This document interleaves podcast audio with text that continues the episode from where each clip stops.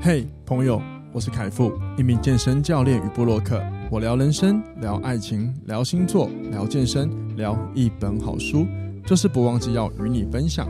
希望透过领导力的概念，能帮助你达到自我成长的目的，让你安心生活每一天。欢迎收听，哇，这就是人生。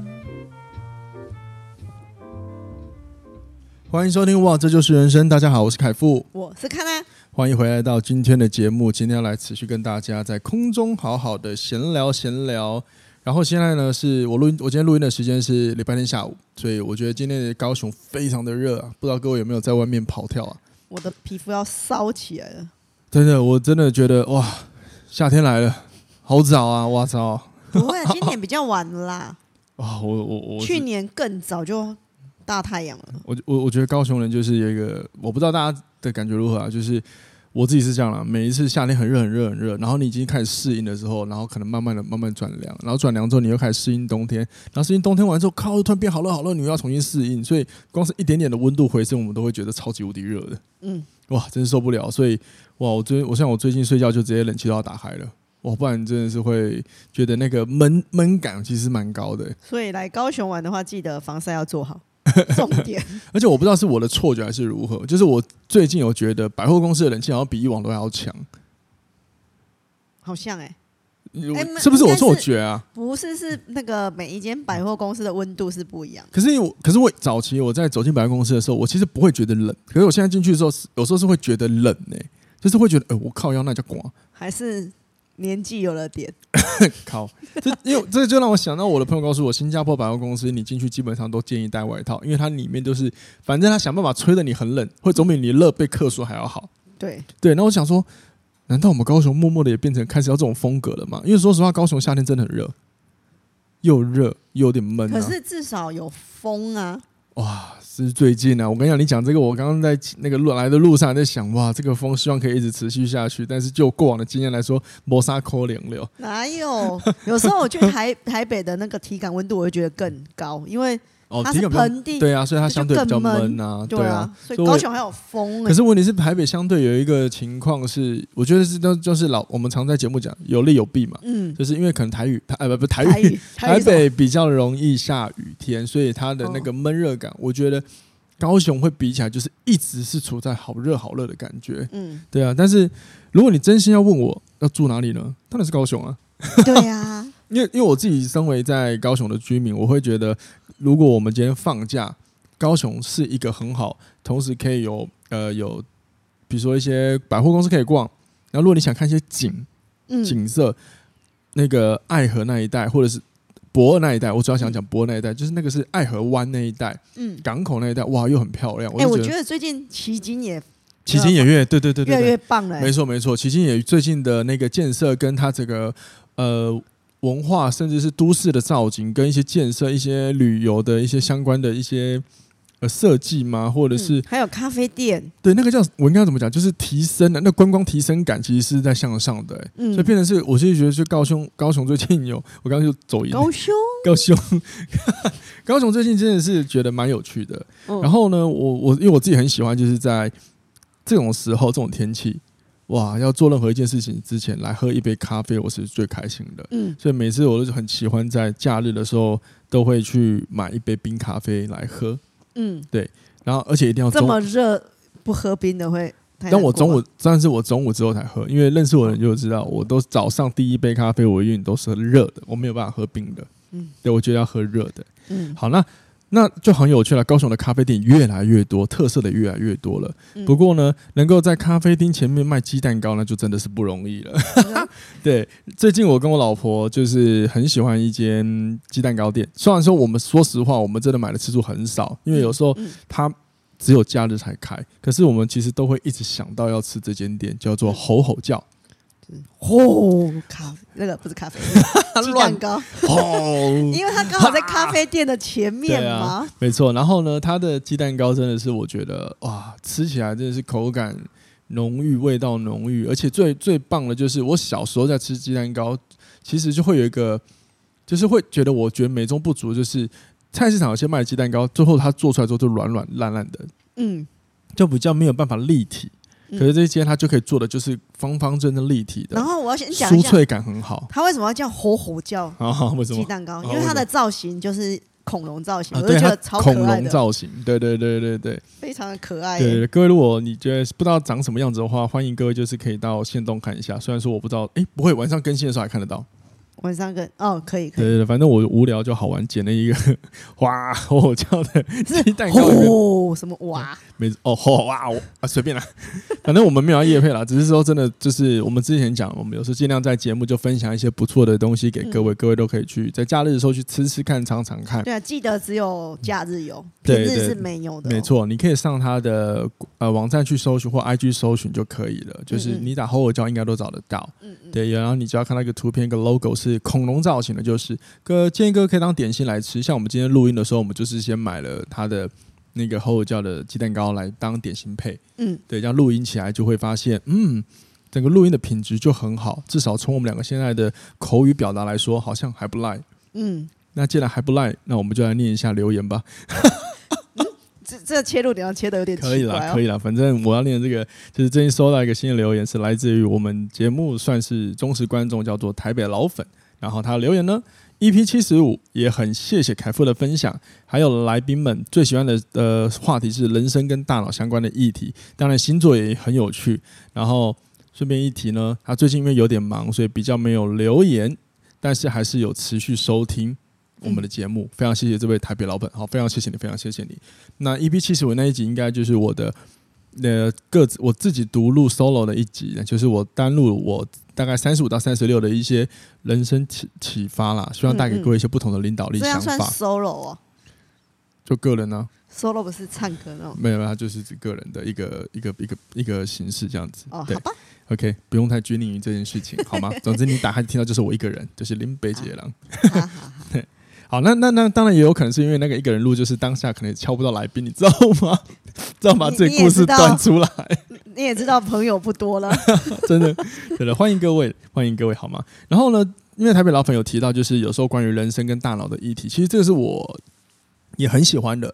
如果你稍早你有听过很早之前刚开始录的时候的前面，我基本上都会带入这些观念，嗯，可是后面有一些比较不会去带入，是因为我怕太生硬了。有时候聊起来怕太生硬，因为很多人其实像对于像你脑科学来说好了，脑科学其实它是一个心理学的一个分支。说说呃，对我来说，其实就是很多人谈到心理学会觉得它只是理论，理论它其实就是可能没有科学验证的，它只是一个人的想法，然后有逻辑的，就是验证了可能某些事情，可能刚好也说中。可是那你有可以用那个更简易的方式去解释脑科学？可以啊，可以啊。所以，所以我真，所以，所以我就会说，换脑科学的出现，就是有一些逻辑方式啊，确实的，就是印证了这些心理学的论述，所以很有趣。那其实脑科学它真的不复杂，它其实就是一些生你你生活之中，或者这是你自己想法或行为的一些惯性。嗯，你可以用惯性或者是一些表现的方式。然后你就可以端看这些表现方式，哎，有没有哪一些特地的一个模式？这可能都可以用脑科学来解释。嗯哼，对啊。那另外我发现，呃，有时候聊到人生的议题，就是可能也会有个情况是，大家可能有有一些，呃，对大家来说理解上可能会比较辛苦，就是因为聊到人生的话题，有的时候如果刚好这些主题对应到你最近的生活或遇到的困境的时候，它也有可能会变成是一面镜子。就是照照镜子，就是问自己：我真的要？如果我点进去听，有可能就是我要面对我最近不喜欢的事情，这可能也需要一点勇气，好吗？嗯哼，对啊。所以，所以无论如何，就是我只是想告诉我的听众朋友们，就是轻松听这个节目就好了。那如果说你真的觉得生活中你有很多的一些呃压力，其实真的不要担心，因为很多的害怕可能都是来自于你自己自己去想象出来的。嗯，就是人就是会遇到一件事情，接着后面就无限上纲、无限放大。那其实这个时候你只要抓一件事情，就是啊，我抓到我正在无限放大，这样就好了。嗯，这样就好了。好，这边在此就是先呃分享给各位一个额外的领导力的议题，不然你可能会容易一直关注问题，然后最后你什么都做不了。可是以我的习惯，我如果纠结在那一点的时候，我很难抽离那种感觉耶。就是你会一直一直一直啊？那我我我遇到这种状况的时候怎么抽离？所以你不用抽离，抽离的意思就有点像什么，你知道吗？你告诉你的大脑，对我们，我们用白话意思是，你在告诉你的大脑，不不不，我不要再想，我不要，比如说，我现在告诉各位，包括听众朋友，你可以试试看。我现在请你不要再去想那个后那个不要，哦、不不不不，我们要我们要支持人家，不然讲话，不要再去想你家的摩托车。嗯，结果你就发现，好，不要再想我家摩托车，靠腰的摩托车就一直进来了。所以理论理，所以基本上我们要理解，我们是不可能告诉大脑不要去想什么。嗯哼，因为它会一直来。那既然如此，我们只要告诉大脑，除了想摩托车之外，你还可以想旁边的东西。这旁边通常就是一个新的思路。嗯哼，这就是前面很多集都在讲，你可以换一个方法思考。嗯，对，这个就分享给各位了，好吗？好，那呃，我想一下还有什么？我想要。好像没有了，好吧，那就总之呢，感谢各位。然后呢，呃，我其实呃想就是这位台北老粉，非常谢谢你的支持。然后也真的欢迎你，如果你有想你你想听的议题啊，欢迎你不要客气，你可以直接到我 IG 私讯我，或者是说你在节目上直接这边留言私讯下来，你就就用这节目留言告诉我你想听什么样的问题。但是如果说你觉得嗯这个不好意思。公开你就括号不要公开啊，我就知道，但是我就会把它做成一集，你的你你想听的东西，我就就分享出来，分享给大家，好吗？总之，听众朋友们记记得，就是我们所遇到的问题，也有可能是大家遇到的，那我们就是借这个节目一起来讨论。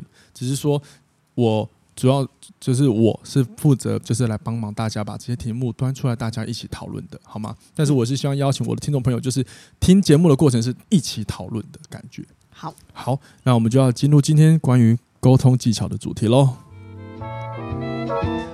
哦，我是被大脑绑架的卡纳的，我觉得。就是你现在是不是想告诉你自己不要再吼了？对呀、啊，可是我忍不住，过了一段时间就开始回去想呼一下。好，所以所以这个时候我们刚刚是说到，你的不要叫，不要去叫你的大脑不要做什么，对不对？那我们就来告诉大脑，我们还可以做什么？来，我们来聊今天的议题吧。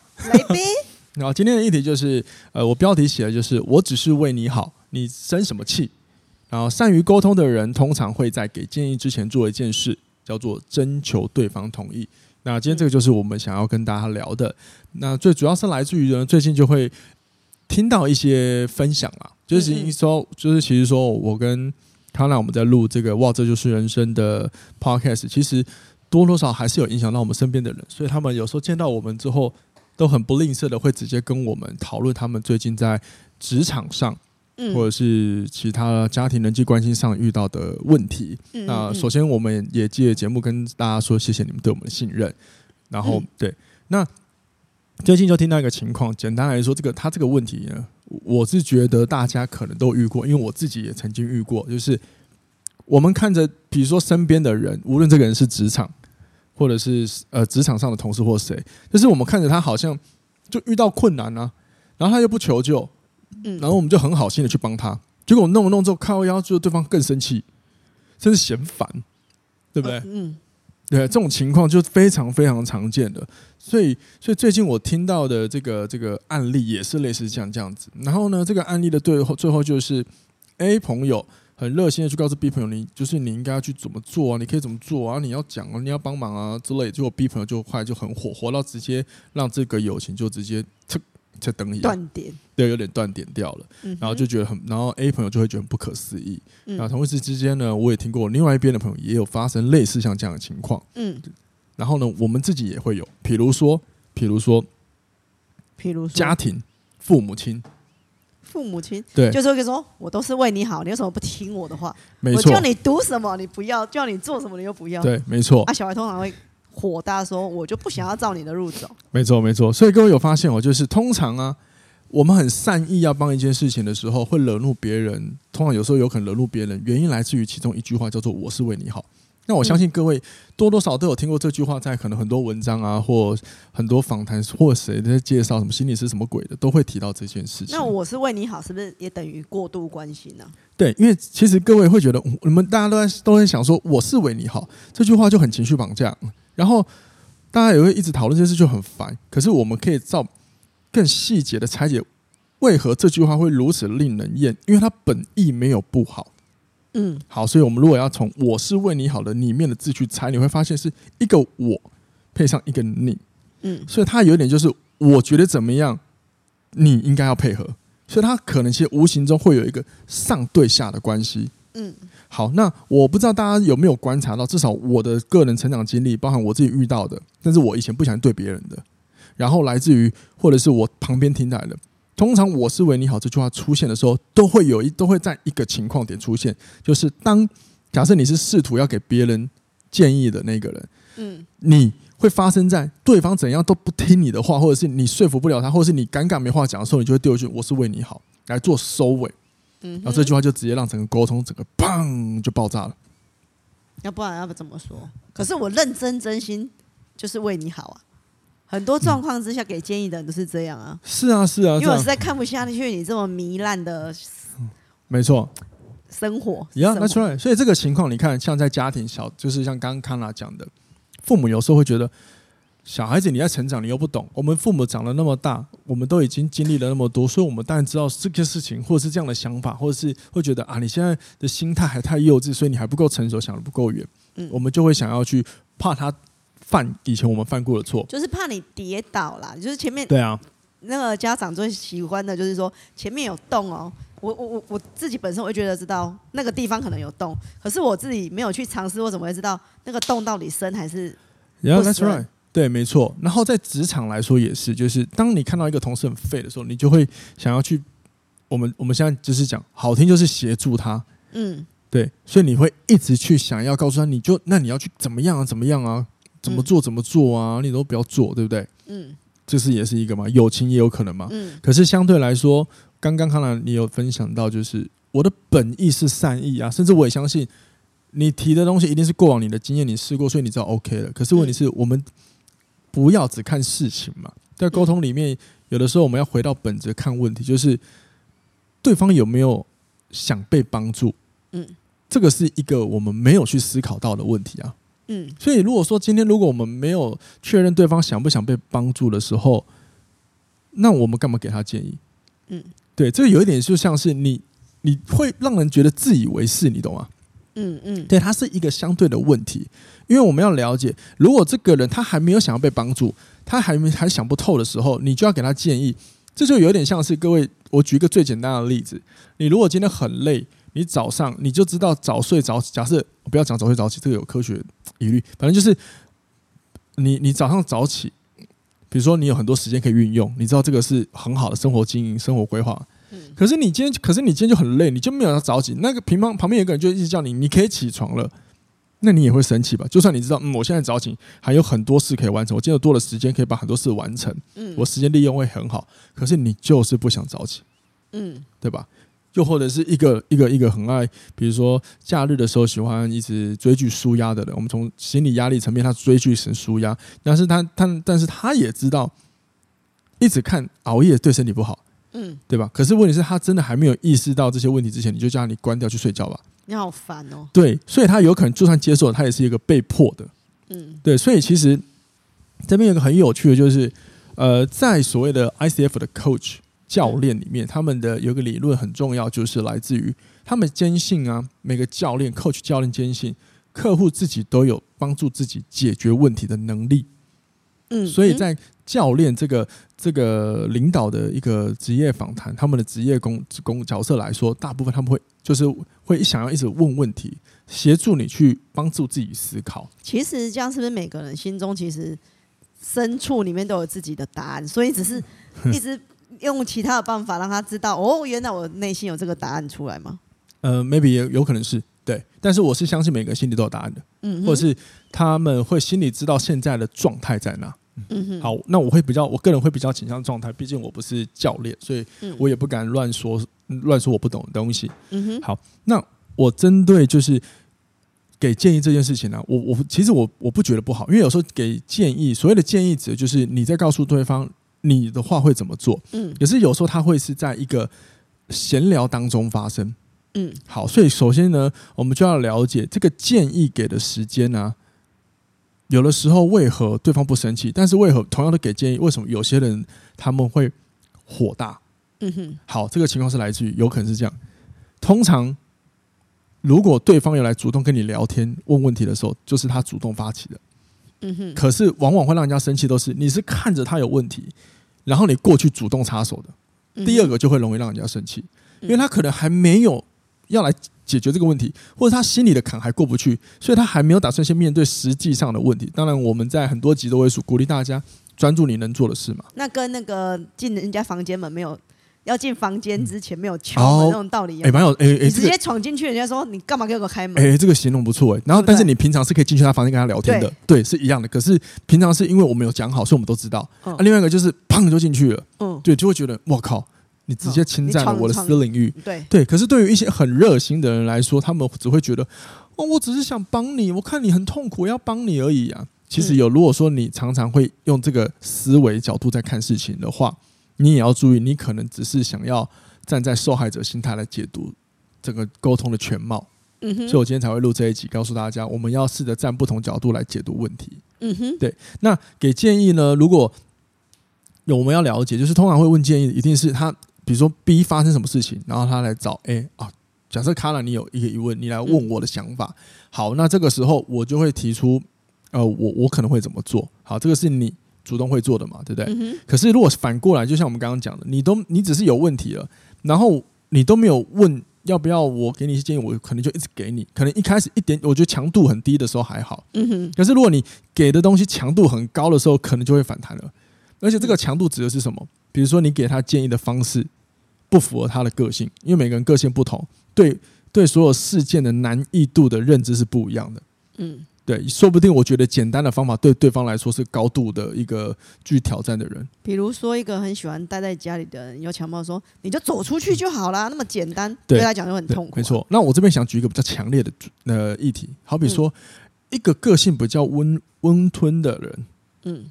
然后呢，比较柔弱的人，嗯，甚至比较不敢站出来发声的人，他今天被霸凌，你要没他，我相信啊，要么不是在呃，要不是因为真的被逼到极限，你要他在被霸凌的时候直接站出来抢回去，他也不难，他很难。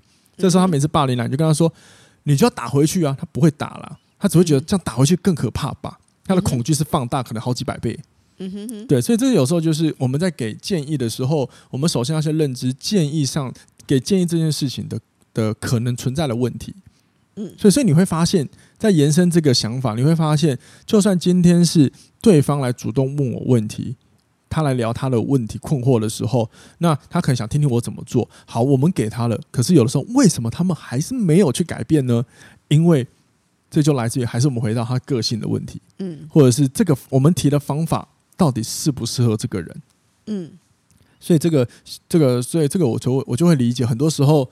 我也会，我也会认知到，对方如果嗯没有准备好的话，我知道我给他再多东西，他们都不见得会去用。可是我觉得那种只是我给的建议，我都会之后我会觉得把它当做在那个人咨询问题的那个人的心中埋一颗小小的种子，某一天那个。我是一触即发，呃，不是用是希望啦，是希望这样他慢慢的可以有一天他用得到了。对啊，因为我觉得那个也是个方，让他有一个方向可以。不过这是希望，这是希望，也不能敢不敢说绝对了，因为有一些人的想法可能是，呃，反正我就给他建议呀，然后呢，我就是给他我嗯，就是我觉得可以尝试的方法。可是如果像这样的过程中，你就会发现，你好像都在说我我我我我，你的对话都是。我只是想帮你，然后呢，我觉得这个方法你可以尝试。那我我是认为你这样子下去不行。你有没有发现都是我？可是这样的对话来说，在沟通里面，我们从来都没有问过对方你这件事情。嗯，就是你现在面对这个问题，你想要解决吗？嗯，那你的想法是什么样子？嗯嗯，对啊，或者你要不要我帮你啊？讲白话就是这样子啊，你要不要我帮忙啊？嗯，对，这个也是一个在沟通上。很少很少会注意到的事情，就是少一点的我，多一点的对方。嗯哼，对，希望各位听到这边是一个很重要的一件事情。拿荧光笔画起来，可以。所以像我自己会不断的努力，再修正，再修正我跟人的沟通，或者是跟学生的沟通。嗯，对我，因为我自己有发现，人通常讲的第一句话还不是完，不是全貌。嗯哼，通常接下来再讲的第二句话。才有可能透露出他真正想要表达什么。可是人通常就是 A 讲完第一句话，B 就会直接开始回话。嗯，对，回应，比如说他的想法，或是讨论这个事情的内容。嗯，所以你有时候会发现，怎么好像有些人都一直在绕圈圈、绕圈圈、绕圈圈。嗯，话题出不去，这也是因为可能他还没有表达真正想说的内容。嗯哼，对，所以这边我想要无私的分享给各位，就是如果你觉呃你想练习一些沟通，然后想要真的让沟通更好的话，无论你是在职场上跟同事，然后呢，或者是什么什么你要跟你的家人沟通，或者是说你要跟你的爱人，嗯，话，请可以尝试我这个方法，就是听，再听，然后再说，先听他说什么。第二个，接下来你可以。可以针对他的他他说的东西啊，再想办法让他多说一点，就是不要直接，对，就不要直接灌输你的想法，可能你的要泼冷水那种感觉。对对对，像我有一个很很厉害的朋友，他很会听人说话，嗯、然后呢，他就常常比如说我跟他聊天，我说了比如说我的想法之后，他就会针对我的问题就继续延伸去聊天。其实这个聊天就是在听的，在听我想做什么，呃，所以他就不会立马就说是哦，那像。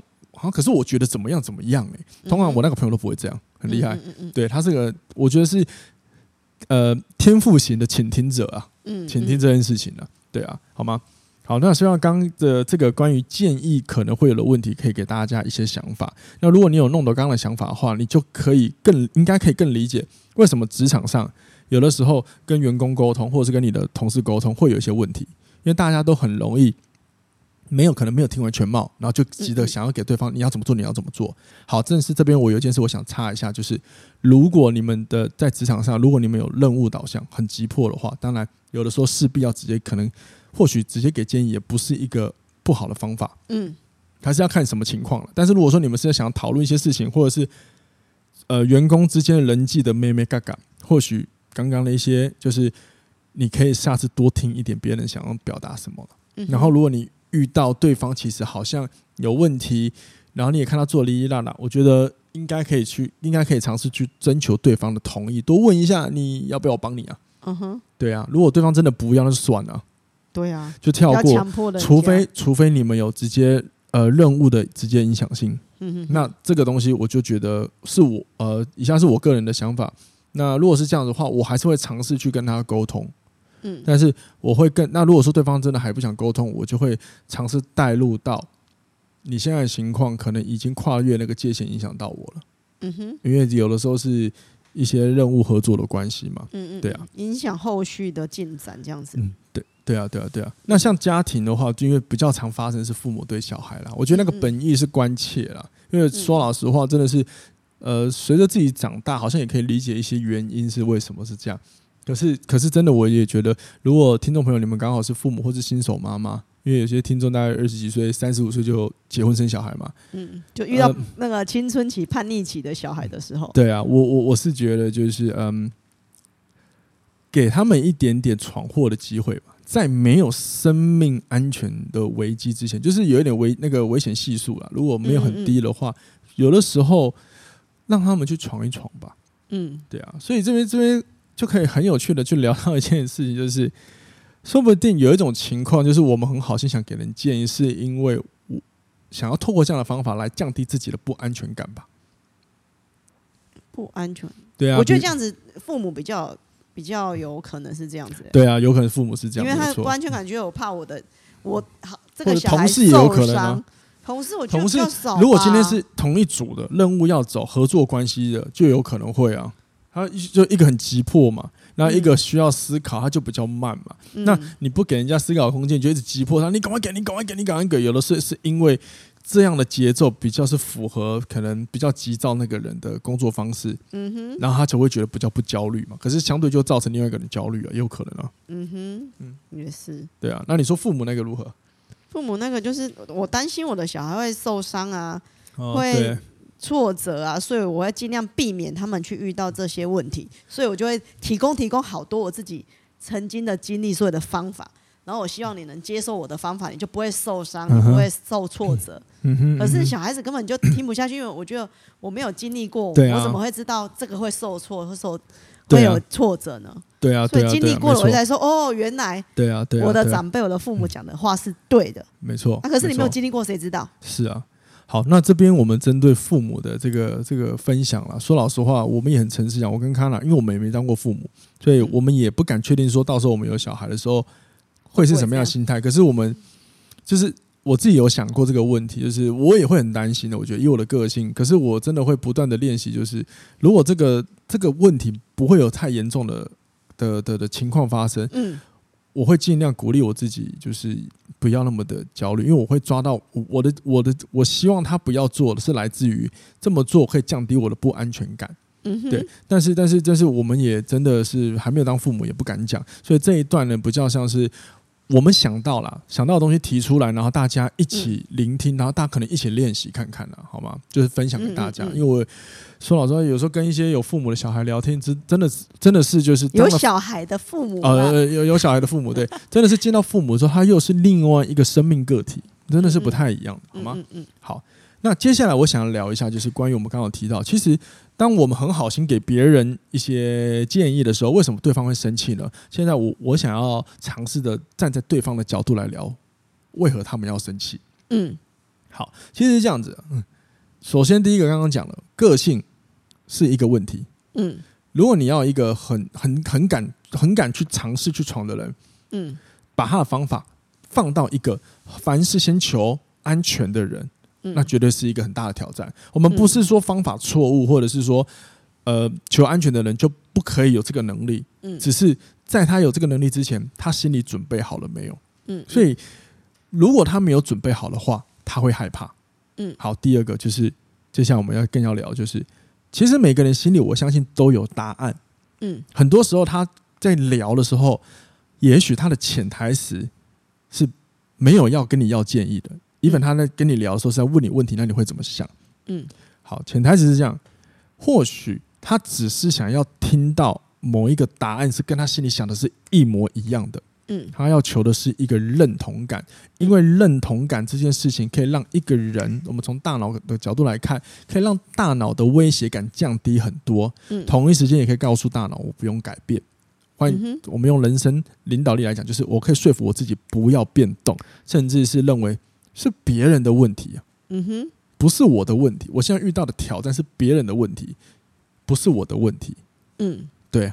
那、啊、我啊，我的是，我觉得我的是另外一种状况，哦，就是我自己想要，我自己有自己想做的步调跟想要做的方式，可是对方却要来逼迫我说他的方法更好，然后我就会很生气，说我自己的方式我都还没有尝试，可是你却来。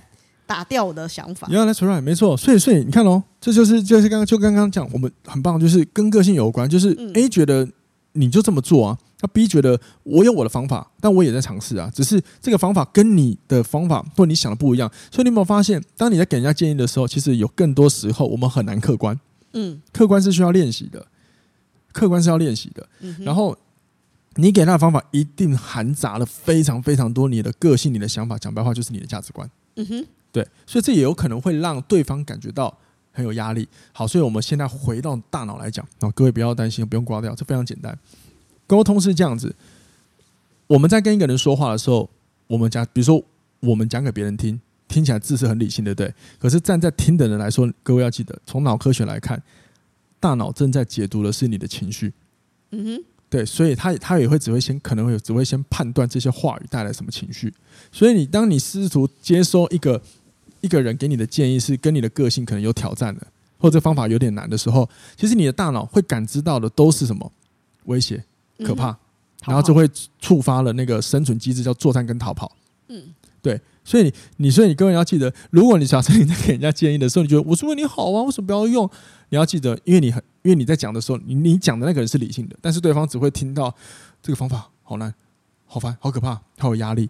嗯哼，对。这个就是一个脑科学、脑科学的一个一个情况。嗯，对啊，就是这样。所以呢，到底要怎么有效的跟大脑对话？我觉得还是先顺着他的情绪来走，也就是让他感觉到安全了。对，这也就回到了刚刚呃，我们有提到，然后也是近几年开始，我这我呃，大家越来越提倡的，无论在任何企业企业体都一样，叫做倾听。嗯，因为倾听你要怎么听？听一定要先做什么？先去多了解他嘛。嗯，对啊，所以如果你可以多问一下，那你现在方法试的如何啊？这个就是一个好方法了。嗯，对。可是很多时候我们在呃跟人沟通的时候，都会很不自主的想要快速解决问题，就会很快想要把自己的方法强加上去。嗯，对。当然说老实话，有时候我自己急的时候也会，对，这个很难，所以这个真的就是我们大家彼此都要持续练习的。如果你想要解决沟通的难题的话，嗯，好，那这个时候如果你发现了好难、好难、好难哦，记得刚刚我们在节目一开始有讲的，不要告诉你的大脑去想一件事，你可以让他大家去想其他的可能性就好了。嗯，练习了就简单了。嗯哼，对，这是很简单的一句话，但是也富含着很难的一个一个练习成分啊。但是你不练习就没机会嘛，对吧？好，好，那还有一个就是，如果说你给建议的时候，对方并没有想要接收，我们刚刚有提到了，有可能是因为对方其实在好像似乎在在呃在寻求你的建议的时候，可能更多是想来找认同感。我们刚刚想不想改变嘛，对不对？嗯。好，那在更潜台词还有一个可能性呢，啊，我们也可以来思考，也或许。对方其实其实是一个希望别人来帮我做决定的人，或换言之，就是你能不能我听到我的问题之后，然后你告诉我怎么做？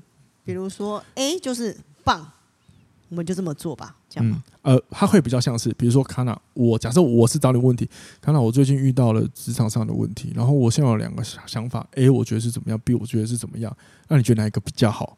嗯。这个时候你就要注意，因为如果你觉得你刚刚说我觉得 A 比较好，然后旁边也有别人说我也觉得 A 比较好，有可能会诱发他真的去做 A，因为他有可能就是想要透过你们大家决定，然后说明他心里答案是 A 的时候，他就觉得干，我被认同了。那如果做了 A 不好之后，他们会说就是你，说不定呢。凯富，你跟我讲 A 好，可是 A 根本就不好。我觉得我心害我这样，没错。我觉得心态如果不是很健康的人，说不定会他就会有一种受害者心态，然后放大加剧，然后就觉得都是你们干嘛支持我？干，那你怎么不自己检讨？操！嗯，所以 所以通常这种人来问我，我都会说都很好。你想要哪一个？好，但是如果他真的有问我，因为有时候尊重别人嘛，就问我的想法，嗯、那我我会跟他说，我其实我个人我不会用 A，但是这是我个人，可是你要自己练习做决定，因为我真的没有办法帮你决定是如何，因为我会解释我们个性都不一样啊。对啊，但但是其实通常你仔细看，最后那一个提问提就是就是想要征求建议的人，他还是做不了主。嗯，对，所以所以所以这种方法呢，最后呢就是直接干嘛，你知道吗？干嘛？就是如果你是受困扰那个人啊。你真的要静下心来，去想，到底哪一个是你要答案？因为你一定有。哎、欸，可是你我我习惯会，比如有两个选项，对啊，我是我是那种会把 A 可能好处都列出来，B 好处都列出来，对，然后我再去好好的觉得说，那 A A 的好处跟 B 的好处哪一个比较符合我想要的，我再去做决定的。哦，很好，你这个就是。跟我刚刚准备要讲的是雷同类似的，就是就是说，我们是不是说，其实大家心里都有一个想法，想要怎么做决策，只是有时候会需要多听一下意见，其实是试图听听，呃，可能没有我们没有想到的点。第二就是有没有可能给我们一点信心嘛？好，那这个时候是回归选择还是要个人嘛？要为自己情绪负责，你总不可能一直叫别人负责嘛，对吧？所以这个时候你其实可以多问自己，你选 A 的原因，问自己的原因有什么？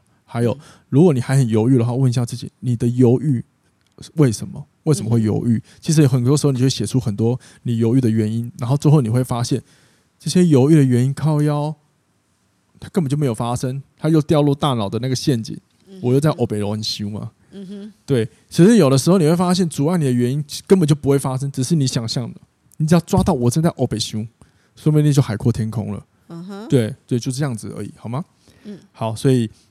然后呢，这边最后顺着这一个这个情况，我们要提醒，就是给建议那个人不要随便跨过那一个界限，你跟对方的界限，有些问题是对方要练习的，所以你不要跨过去。我觉得不要跨过去，包含的就是你就先尝试 A 看看吧。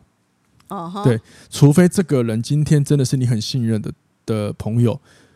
因为因为就像我，就算我跟我的朋友，有时候我们聊天，我们也会直接告诉对方啊，干你就怎样，你就去尝试啊，什么什么的。其实这也是会直接讲。但是你发现这个对方这个人真的他的困惑问题，让你觉得哇，他最近心因性问题好像有点大了，有点黑暗的时候，你也不要乱跨界限哦，因为他等下有什么情况，你等下你小心你负责哦。真的，我觉得这个这个心因性的问题是我个人蛮看重，也蛮小心，但是也蛮觉得一定要去尝试解决的一个面向，一个一个议题啊。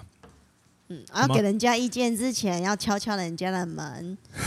对对，然后如果你真的觉得你看了你很好的朋友，你想帮助他，你很想给他意见，但是你们的友情也又没有好到，就是这应该说是你又怕他生气的话，真的询问一下对方吧。嗯，所以你要不要聊一下，或者你要不要听听我，我要不要听听我的想法？嗯哼哼，就问问对方嘛。嗯，对啊，就在说就可以了嘛。像很多人都会常问我的意见啊，我都会直接给他。反正我有我心里抱持，反正你也不会用，所以我当下只是在讲我在讲意见的时候，对不对？我都会说这是我的想法，你别你自己参考就好，你不要乱用。嗯哼哼。然后呢，我就会想我的我的想法之后，其实我在讲的过程也在帮我自己尝试练习整理。如果我遇到这个问题的话，我会怎么做？嗯哼，对，也是一个帮助自己练习与思考的一个路径了，好吗？嗯，好，希望今天这集各位有收获。然后呢，总之适度犯错很重要，人生就是从犯错中体悟来了。OK，好，祝各位在休息。如果你刚好是放假的朋友呢，假日收听我们的 Podcast，让我陪伴你。如果你正在工作也没关系，下班之后听听我们节目，一样让我们陪伴你。